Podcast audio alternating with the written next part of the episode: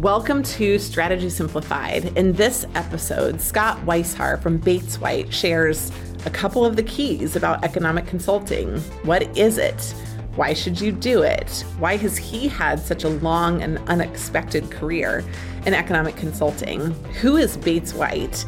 And why should you think about applying for them? It's an amazing opportunity for those of you that have always wondered what economic consulting is and or who Bates White is in the universe. Enjoy. I have the honor today to introduce an incredible firm and an amazing person to you.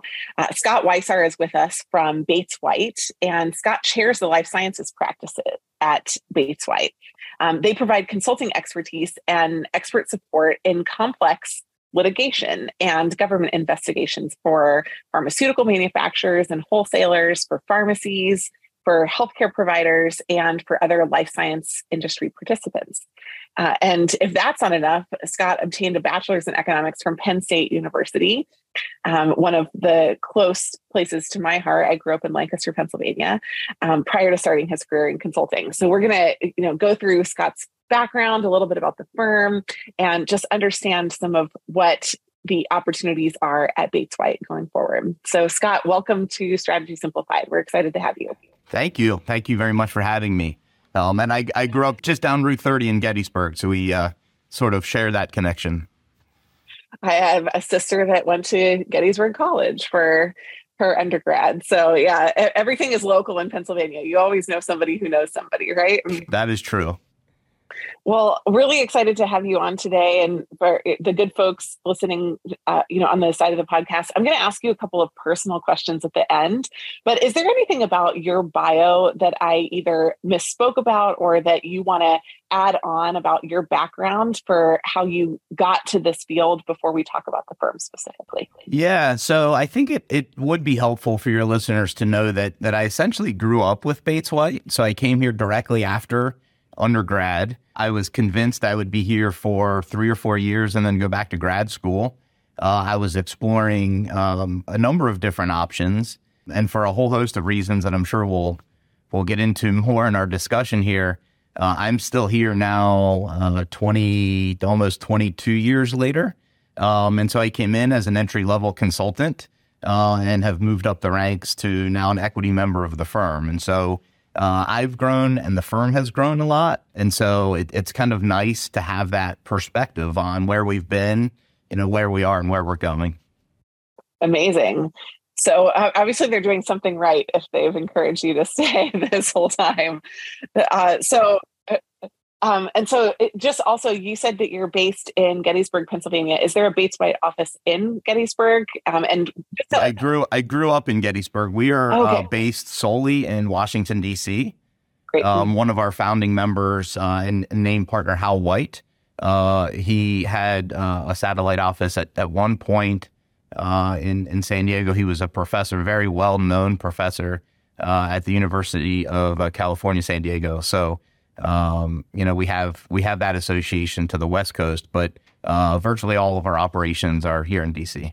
Okay, great. So, uh, you know, let's talk a little bit of, about Bates White before we dive into where the offices are and everything else. Even, um, but you you mentioned right, based in DC. Talk about what economics consulting is and walk us through how you figured out what it was you know you mentioned that you kind of came in at the ground floor so talk to us just a little bit about what is economics consulting really who do you serve what do you do? What kind of work is involved in your day to day? Sure, sure. It's um it's a great question. I mean, the word consulting is a very broad one. And it's like my aunts and uncles say, you know, what do you do? And I say economic consulting. And they say, well, which stock should I invest in? And I say, no, no, no, that's, you know, that's not it. What it is, most of, almost all of our work is in some uh, adversarial process. So most of the time, that means litigation um, you know, one party sues another party or the government is suing a party, uh, and we get involved to offer um, our expert economic testimony. It could be on issues like uh, do we think the economic issues surrounding the case are such that there was some misconduct, let's say an antitrust violation? Uh, in many cases, it's assessing damage. So, uh, you know, assuming that whatever alleged conduct did occur, to what extent did it cause some harm to someone or some injury? Uh, so a lot of my work, for example, is in the life sciences space, uh, and we're often assessing whether, uh, in situations where perhaps a company allegedly paid a doctor a kickback, you know, did that alleged kickback cause a doctor to write more prescriptions, let's say, than they otherwise would have, or uh, render more services than they otherwise uh, would have. And so, um, those are just some examples of where we would consult in, in litigation. Um, adversarial processes sometimes are arbitrations, they're uh, sometimes investigations. So, uh, let's say we have a client who is being investigated by the government. Uh, again, me in the life sciences space. Um, maybe we have a pharmaceutical manufacturer client who the government is looking into for a particular issue, and we will help them assess. You know, do their data reflect some pattern, let's say, that the government is perhaps concerned with? Um, and in that context, as well as in litigation, uh, it's it's not just about you know necessarily getting a trial win, let's say, uh, but advising them on what should their litigation strategy be. Um, you know what what should they be thinking about in terms of let's say a settlement approach um, if if we don't think it's right for them to proceed all the way to you know a jury trial or a bench trial. So we do have some uh, instances where companies will hire us to do some some sort of business uh, advising. And I don't quite have a percentage, but I would say 90% of our work is in that adversarial process that I described. Can you uh, just walk me through who hires you? Is it the lawyer or the company? And uh, and uh, again, we want to explain this in a clear way so we understand who people are working for, at kind of you know by proxy, right, through your organization. And then also, how long is a standard engagement? Yeah, so all great questions. So um, the answers depend a little bit on our practice, uh, different practice areas. Uh, so we have um, the life sciences project uh, practice, as we discussed, um, but also an antitrust practice uh, where we do litigation work. Um, let's say a monopolization case, a company is is accused of monopolizing a particular market, and we'll assess whether, in fact, that's the case. Um, or maybe there's some um, proposed merger activity that the government is reviewing. Um, and uh, and and so let me just pause there. I'll get into the other practice areas, but I want to make sure I answer your question. Uh, ultimately, it is it is the end client. So it could be the federal government in the case of the federal government reviewing a merger, or maybe a state regulatory agency uh, that is investigating, let's say, uh, an alleged fraudulent activity. It could be um, a, a company, typically Fortune 500 companies uh, who are being investigated or find themselves in litigation. In terms of who we work with on a day to day basis, that's a little bit different, right? So that gets the other part of your question. And those are, are generally the attorneys that either the government has working in house or occasionally the government will hire an outside law firm to assist them. And, and then if we're working on behalf of a company, uh, they, of course, will hire attorneys as well. Sometimes it's multiple law firms. And so typically it's the law firms that will come to us, assess whether we're the right fit for their client. And then most of our working relationship on a day to day is with those outside law firms. Uh, although we do, of course, um, you know, regularly need to make sure that we're updating the end client and advising them as well in concert with with the attorneys. And because all of this is, or almost all of this is in litigation, uh, there are lots of concerns about uh, confidentiality and attorney client privilege. Uh, and so, you know, we've got to make sure that those outside attorneys are, are kind of in place to give us that privilege to have those conversations, if that makes sense. Absolutely. So there were other aspects to your question, though. Well, I, I think it was really helpful just to, you know, because sometimes I think people don't know, right? When I, when I am advising Uh, students when they're thinking about different kinds of consulting i often say it's hard to tell the difference so ask who hires you. Because if a chief technology officer hires you that's you're going to have a different kind of consulting than if a director of a department or supply chain or right you know and it kind of gives some illumination to the work that you'll be doing and who hires you. Um, now you said earlier in the beginning that the bates white has grown. You you've grown up with the firm but also the firm has grown. Um, and so how have you grown? Have you added practice areas? Are the cases longer and more complex Are you um, now working with more, uh, you know, different kinds of organizations? Like, talk, talk to us just a little bit about growth in the economic consulting sector, because I think it's helpful for people to understand where you are now. Are you recession proof, right? Kind of where are you going? I think it's helpful to understand a little bit of those market dynamics as well. Yeah. So, uh, for the most part, we are recession proof, uh, maybe even counter cyclical in some ways. Uh, in, in, that, you know, at times there can be increased efforts to litigate.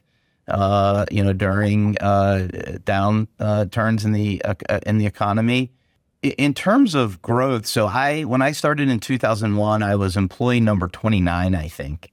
Um, there was essentially one very large um, price fixing case. There was an alleged cartel, and our job was to assess the time period over which there was collusion and then to calculate damages that resulted from um, this alleged collusive agreement. From that came some follow on suits. And I would say at about the same time, we were we were really starting to expand on um, what is now known as our environmental and product liability practice. And, and, internally, we call that EPL for short. And at EPL at the time, we were analyzing uh, asbestos mass torts. So, looking at insurance coverage related issues associated with asbestos exposure.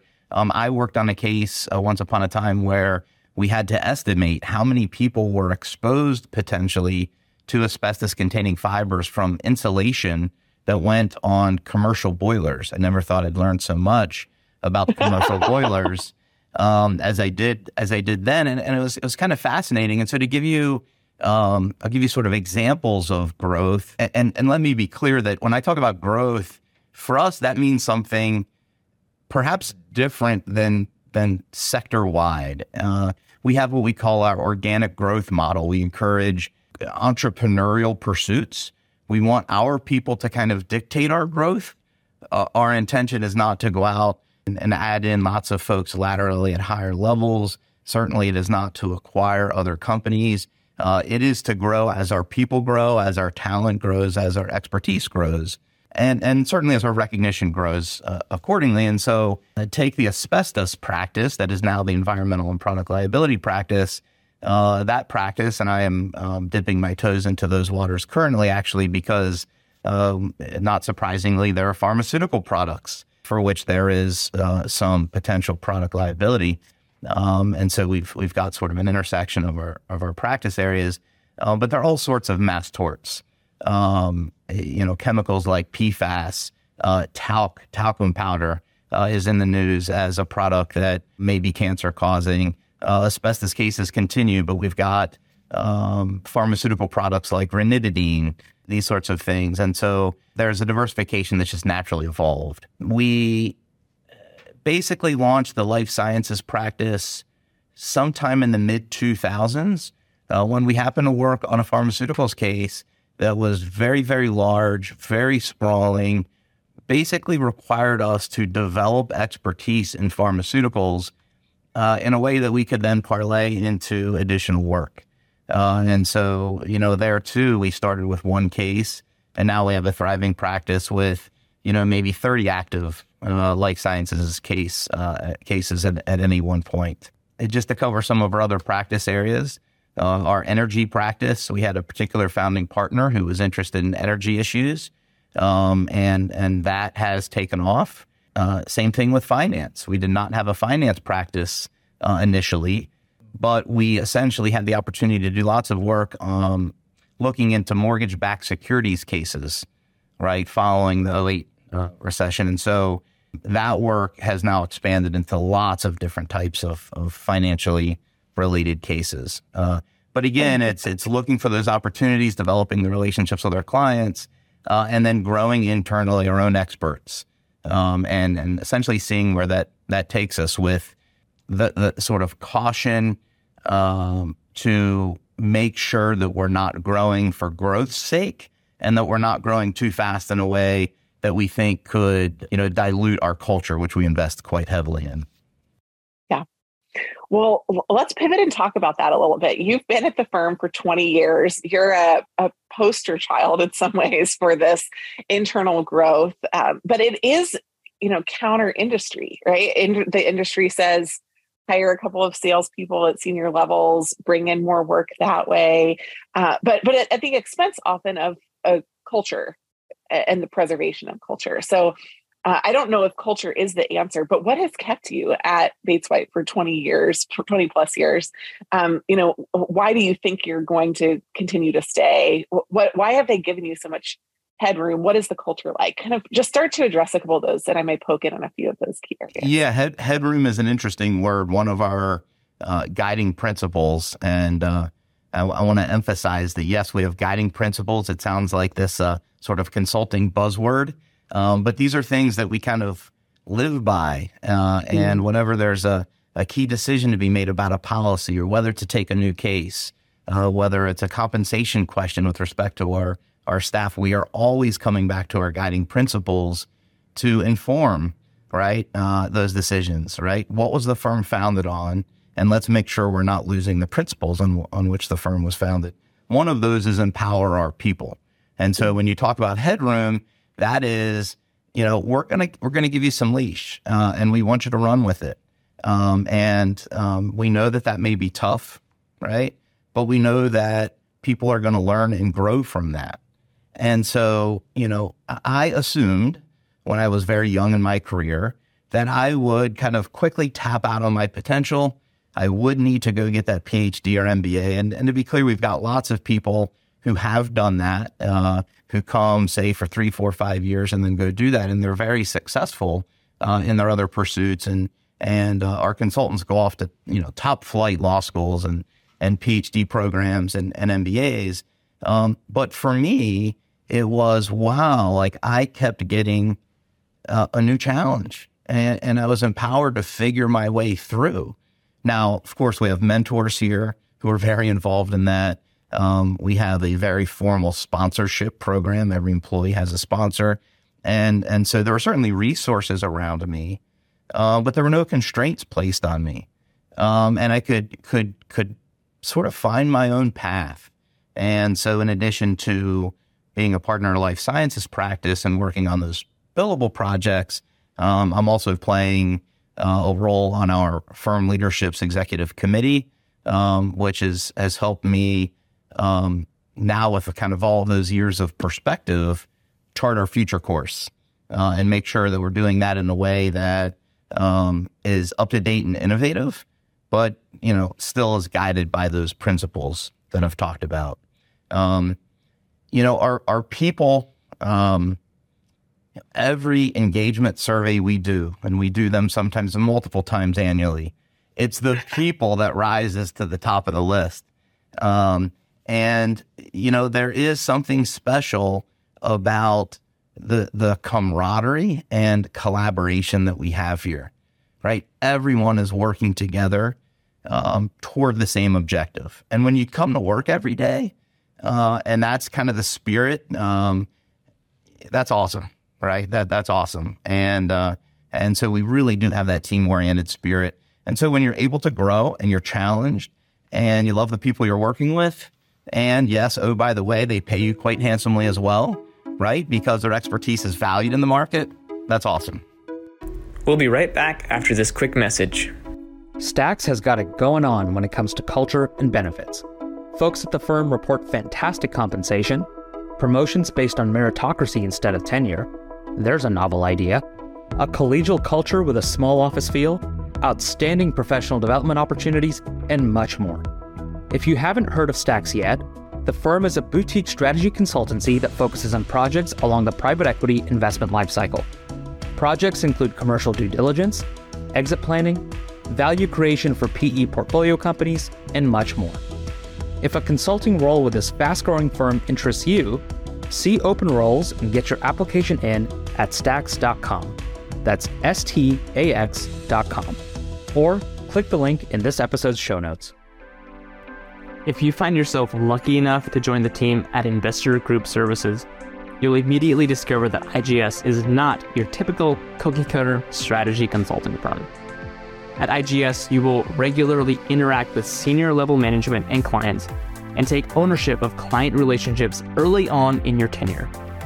In addition, top performers can increase their earnings through the firm's uncapped performance based compensation model and be put on the fast track to a management role.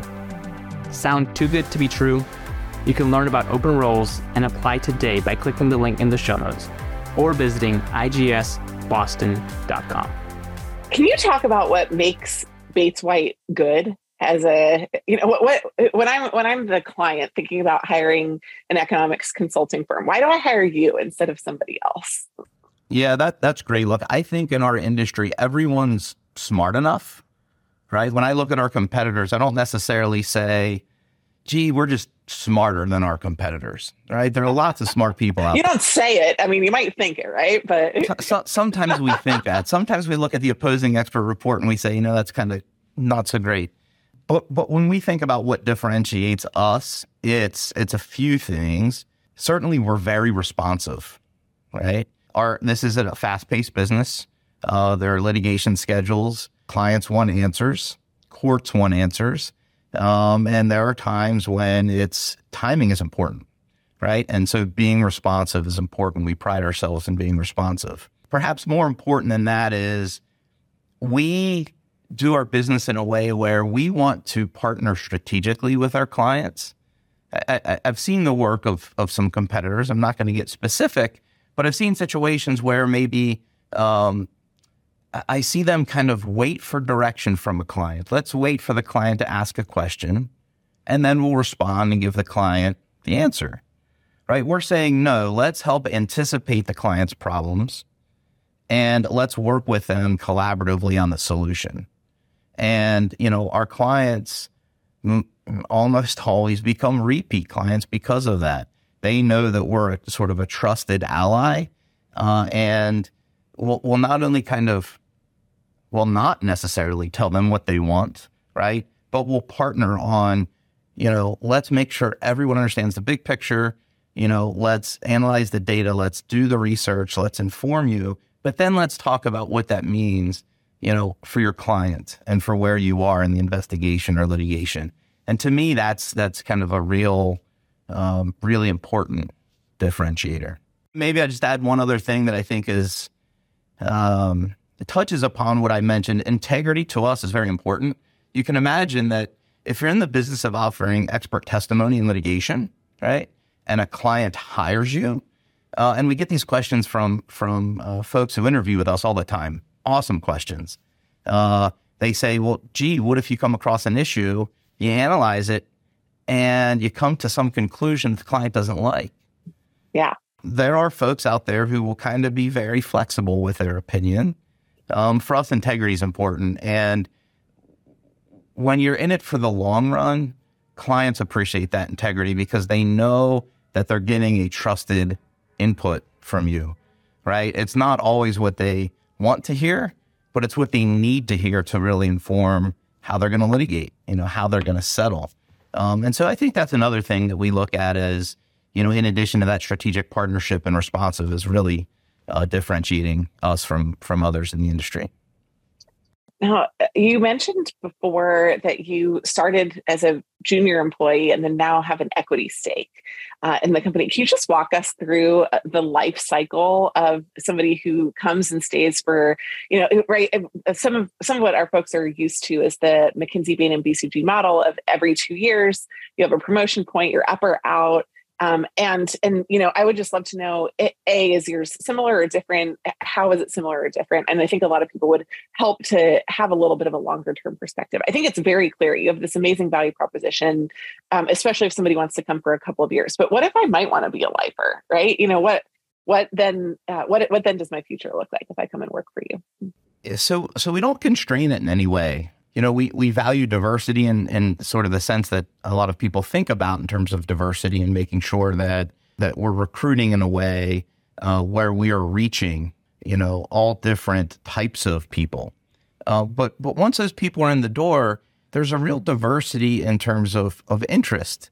You know, uh, interest in terms of uh, whether I want to do something very quantitative or qualitative, the type of case I'm working on, how long I want to be here, do I want to be a testifying expert? Do I want to be a really good project supervisor? Do I want to contribute to project, uh, I'm sorry, firm leadership?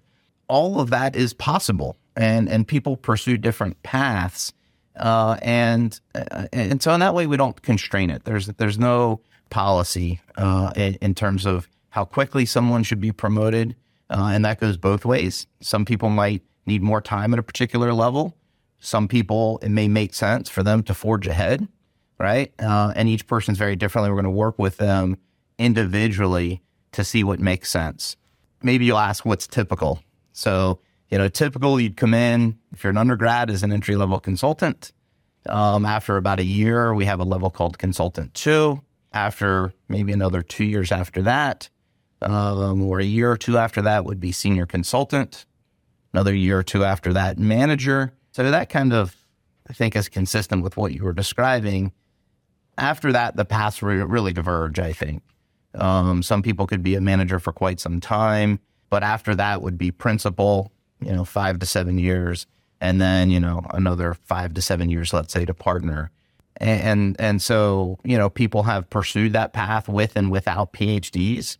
Um, I'm sitting here, as you said, without a PhD and have an equity stake in the company. Many of our equity owners are PhDs, um, and and so you know really just depends on uh, the the the value add, right, and the firm being willing to appreciate the diversity of that value add.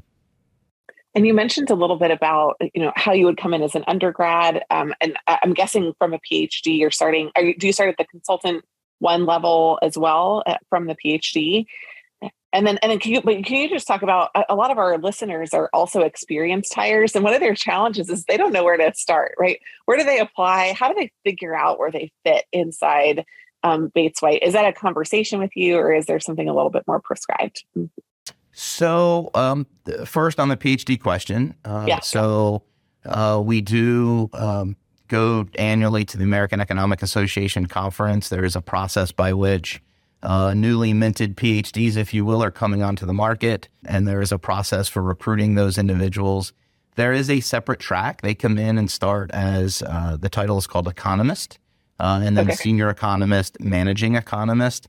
The timeline's a little bit different, as you might imagine you know, when you're going through five years of an econ PhD program, heavy math, not a ton of social interaction, very little teamwork, they present a very different skill set than, let's say, someone coming directly in from undergrad. Yeah. Uh, and so we invest very differently uh, in them, right? And, and again, each individual is unique, but generally speaking, we have uh, a set of onboarding programs. We call it Jumpstart, where new economists will come in, join that onboard program. And there's a real emphasis on the, the soft skills, communication skills, teamwork skills, um, understanding what the litigation environment is about, which is very different than academia, uh, and how to adapt from academia to the business environment, litigation environment. And so that's that's the PhD path. Um, we are uh, increasingly hiring what what we refer to as mid career hires. Um, so um, sometimes that means folks moving laterally within the economic consulting sector. But there are also lots of other people out there. You know, we have a woman in our practice area who, who's been awesome that came in from the White House Council of Economic Advisors. She went there directly after undergrad, was looking for something not in the government, a little more rigorous, a little more fast paced, if I can say that. Uh, and, and, and fortunately, that was politely said. Yeah. without getting into any particular administration, uh, she was interested in the change, and and we were fortunate to have, to have come across her. So I know I am not in HR; I'm a client services person. I know our HR department is hard at work advertising the opportunity for folks to come in at the at the mid career level, and you know those folks can check out our website. Um, many of our bios are on the website, and you can certainly contact HR through the website. But I also occasionally will get folks who you know, will identify me or others through LinkedIn uh, or see a bio that is of a particular interest to someone. And, uh, and folks reach out, you know, hey, I see you do energy work. I'm interested in that. Uh, or antitrust work or finance work or pharmaceuticals work. You know, hey, can we connect and chat?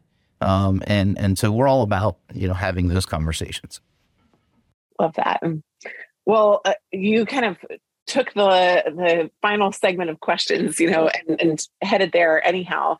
But uh, um, we talked a lot about uh, you know how people can approach you, but how can they stand out? What are you looking for? What you know? What's a a, a, couple of ideal factors that you would see on a resume or in someone's background um, that would help them really be a top candidate for you? Yeah. So, in terms of the application, I, I think so, so, Certainly, we want people who are very capable analytically. Uh, for the most part, that means uh, capable quantitatively as well. Uh, and so, for some, that means lots of computer programming experience, but it could also mean um, heavy emphasis on math, engineering, or even if it's you know an English major or you know, and of course economics. Perhaps that goes without saying, um, or a psychology major. You know, seeing a cover letter and related experience that shows analytical thinking um, and the capability to do that is is really important, even if it's not even if it's not quantitative. Um, the other thing to me that really sets candidates apart is is kind of simple, but I think many candidates don't do this, and that is to actually spend time on on our website, read about some of the casework that we're doing, and do your best to understand what it is that we do, right? And and you know, I tell candidates all the time, the interview process is just as much about them learning about us as it is about us learning about them, right? And so, um, you know, that is in your in, in your cover page. You know, you're writing what it is that you think that you're interested in, what it is that you think we do, and why are you the right fit for that? That's really important in that in that cover letter. And then and then when you're in the door, you know, obviously you want to be a clear communicator, but we also want people to exhibit the same things that we value. And so that is be collaborative, right? And talk about your your collaborative pursuits, right? What are some clear examples of how you behave collaboratively? Don't just tell me that you're the president and leader of this, that, and the other thing, and you get A's in all of your classes. You know, you can kind of do that on your own. Tell me when you've really, you know, struggled to work in a team and how that felt and how you overcame that, right? Because that's what we do. Uh, and so we want to see that people have done what it is that we're going to do. That's good. Yeah, that's super helpful. Well, I I want to um, wrap up this because we have just a rapid fire couple of personal questions. But you know, um, what advice would you give to folks um, outside of everything that we've shared as they're thinking about looking into economics consulting um, and Bates White in particular? You know, where where should they go? Um, is it the website? Is it somewhere else? What should they be looking for? And then, um, are there any other kind of pieces of advice that you would recommend for them? Well, uh, start with Management Consulted and see what they have to say about White and our competitors, right? Um, that's an obvious answer. Uh, certainly our website, but again, reach out to us. You know, reach out to HR, reach out to our professionals, um, particularly if you are uh, several years into your professional career and you're interested in making a switch. Um, you know, let's have that conversation, right? Um, you know, we're, we're, happy to help in that way and and be mentors and uh, and also assess whether this is the right fit. We have something to benefit from that uh, in having those conversations. I love that. And I know that this could change, but right now, um, are people in office, remote, traveling? Can you just talk finally about the lifestyle piece? Sure. A really, really important question, obviously, these days. Um, and, and I was just actually reading uh, a, a, Bureau of Labor Statistics report. Um, that put out some percentages, but they've been all so over the place. So DC map. of you. they, yes, it's it, it, it, it, certainly is. But I, will give you what our answer is, um, okay, and you know you can set aside the statistics, um, which is that we are in a hybrid environment. Um, we uh, ideally want our people to be here three days a week. Right now, that means Monday, Tuesday, and Thursday. Uh, those are what we call our coordinated days. Right. We don't want uh, people to come into the office whenever we want people to be in together so that the types of activities and meetings that we have in person can be conducted on those days. And then we benefit from that. Um, and so um, people are also in, I would say Wednesday and Friday, but but uh, many people take the opportunity to work from home, which we've learned that we can do, you know, through the pandemic. Um, and then beyond that, there's there's just lots of flexibility. You know, we get that people have things that come up various times and need some flexibility. And, you know, we endeavor to meet our people where they are. Again, we're all part of the team. Uh, and so, um, you know, um, that's sort of the typical schedule, but that's not to say that, you know, that's kind of set in stone for everyone. That's awesome. Love that. Okay, that's super helpful. Well, last thing, uh, rapid fire questions. First one, one person from history that you'd love to get dinner with and why?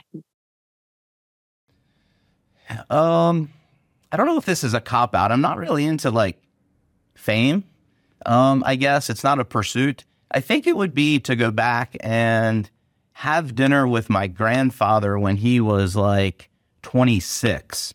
So, hmm. you know, he parachuted into the Battle of the Bulge in World War II.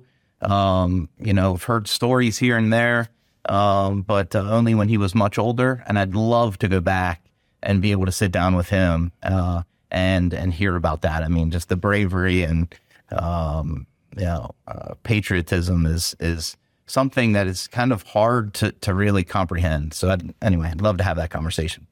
Love that.